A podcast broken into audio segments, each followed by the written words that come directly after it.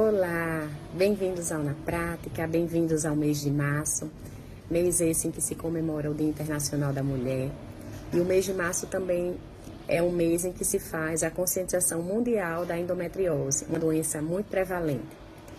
Para conversar sobre esse assunto, que eu achei muito oportuno trazer para cá, eu convidei a médica ginecologista Gleice Aguiar. Doutora Gleice, seja bem-vinda. E você poderia começar explicando aos nossos seguidores o que é essa doença, a endometriose. Olá, tudo bem? Gostaria de agradecer o convite, Michele, de vir aqui conversar com vocês um pouquinho sobre endometriose. Eu me chamo Gleice Aguiar, eu sou ginecologista e obstetra e tenho especialização em endometriose. É, endometriose é uma doença benigna, ou seja, não vira câncer, que afeta as mulheres na idade fértil, certo? E, e o que é endometriose? É a implantação do tecido do endométrio, que é a camada interna do útero, por onde a mulher menstrua, mas sendo fora do útero. Então, essa implantação desse endométrio é fora do útero. Pode ser na vagina, pode ser no no ovário, na trompa, no intestino. Então, ali ela vai se implantar e vai causar a dor, né? Que é a, o sintoma mais proeminente, que chama mais atenção na endometriose, que é a dor pélvica. Uma pergunta bastante comum no dia a dia é a paciente querer saber quais são as causas que fazem com que eu tenha endometriose. Então, é, as causas da endometriose ainda são um pouco é, confusas, né? Ninguém sabe explicar realmente o que causa a endometriose. Existem várias teorias.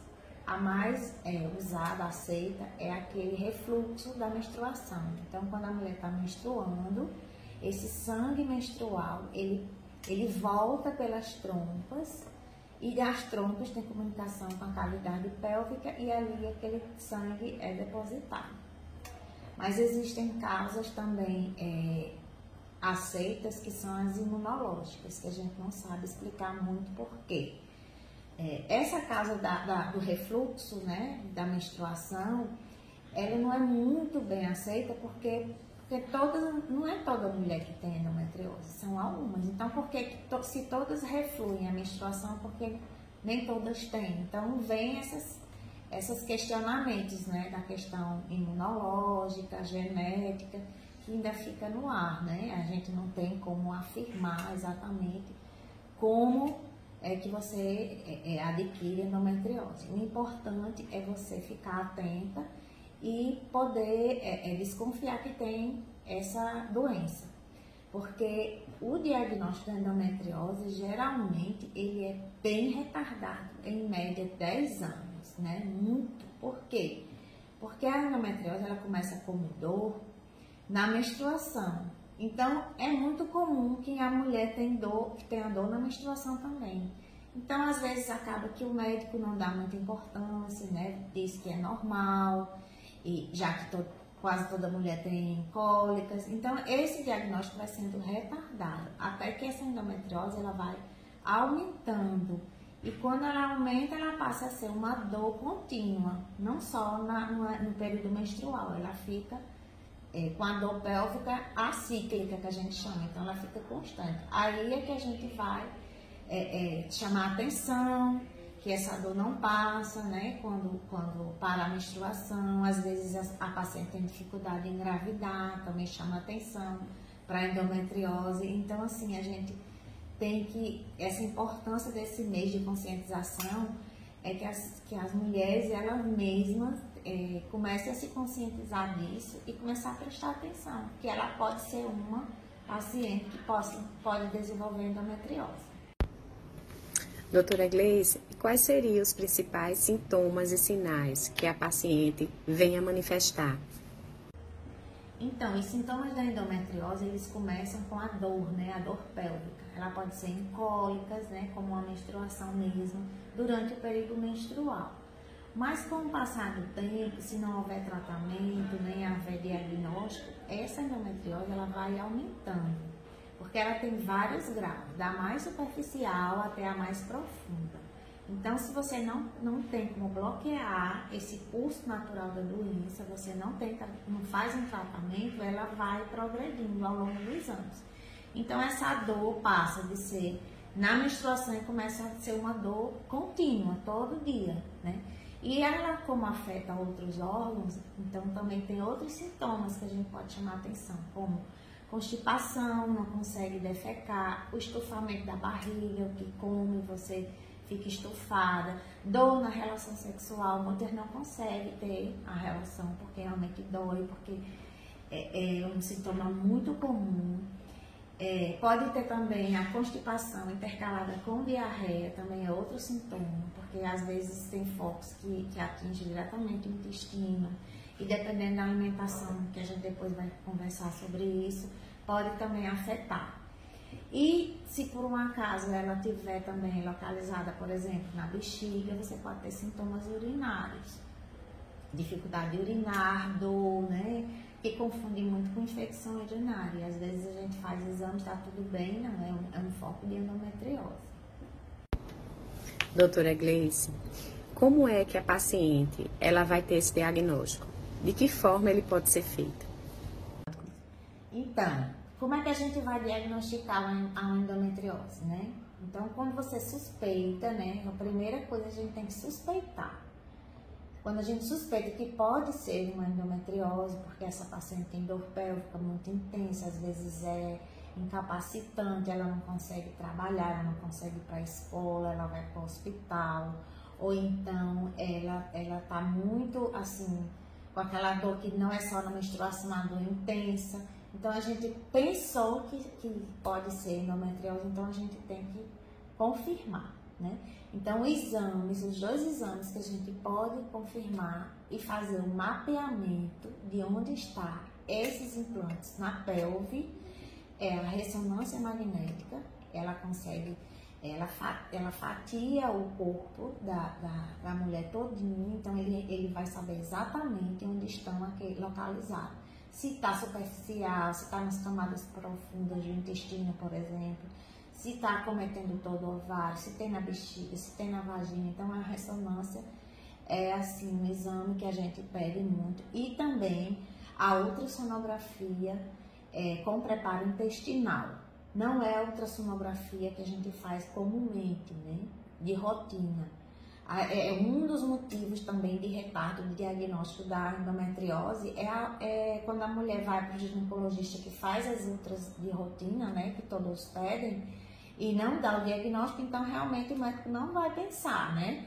E, e aí não é essa a ultra que vai dar o diagnóstico, é aquela com preparo intestinal, que para a pesquisa de endometriose não são todos os profissionais que estão capacitados a fazer essa outra, eles são alguns que se capacitam e ela também dá um diagnóstico perfeito de mapeamento da, dos implantes de endometriose na pelve. Com a diferença da ressonância, que a ultrassonografia ela é dinâmica, você está com a paciente ali se mexendo, respirando, então ela vê a, mobilização dos ovários, ela vê a mobilidade do útero, porque a, a, uma das coisas também que a endometriose causa é as aderências, né? Ela fica grudada, o ovário pode estar grudado um no outro, é, pode estar grudado no, no, no, intestino. Então, isso tudo é visto na mobilização da ultrassonografia, mas tem que ser por profissionais bem capacitados.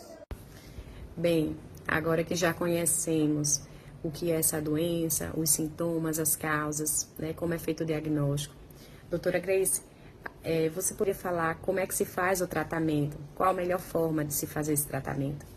Então, o tratamento da endometriose, ele é vasto. Tanto a gente pode fazer um tratamento conservador, ou seja, não fazer cirurgia, fazer um tratamento clínico, até ele ser cirúrgico.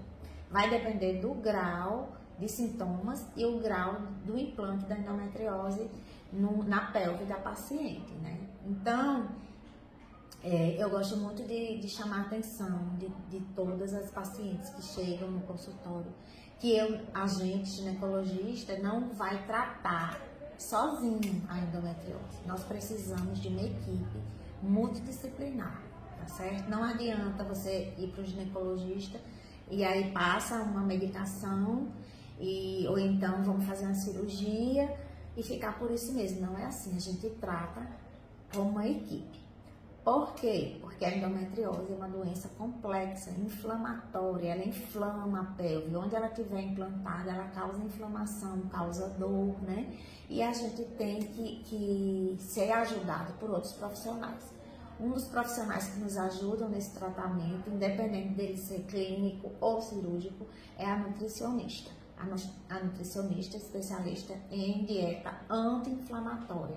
Não é uma dieta para emagrecer, ou para é, atividades né, do bem-estar, de saúde. Não, é uma dieta direcionada para endometriose. Então, ela é anti-inflamatória.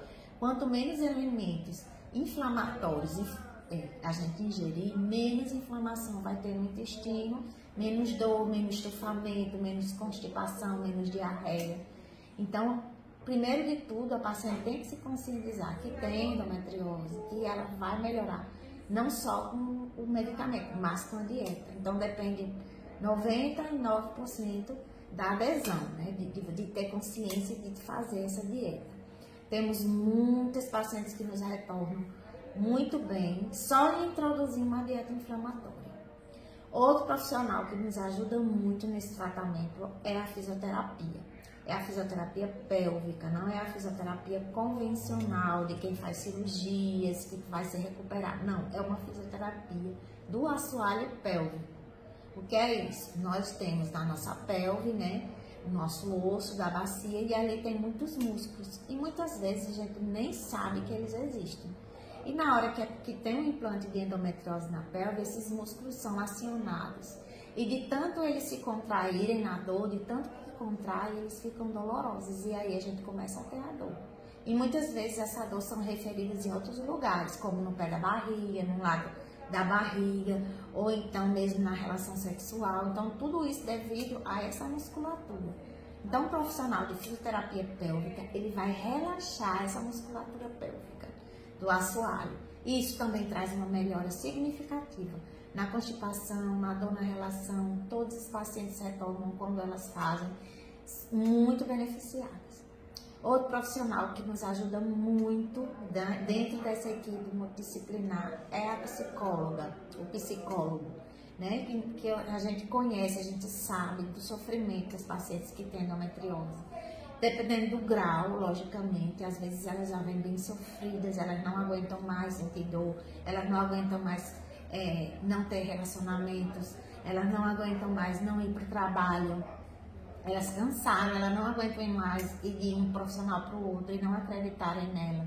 Ela não aguenta mais é, tentar engravidar e não conseguir. E não tem ninguém para entendê-las. Então a gente entende, a gente sabe que isso aí é uma carga pesada e a gente precisa de ajuda, de uma terapia psicológica, focando nisso aí. E a gente está aqui para ajudar esses pacientes, junto com a nossa equipe, né? Do nutricionista, da fisioterapia, do psicólogo.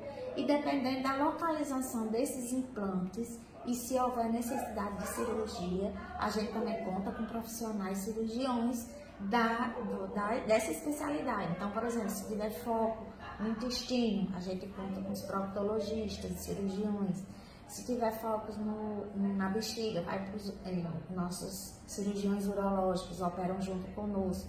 Então, assim, a gente nunca está sozinho, a gente está sempre com uma equipe pronta para ajudar essa paciente que está sofrida com tanto tempo.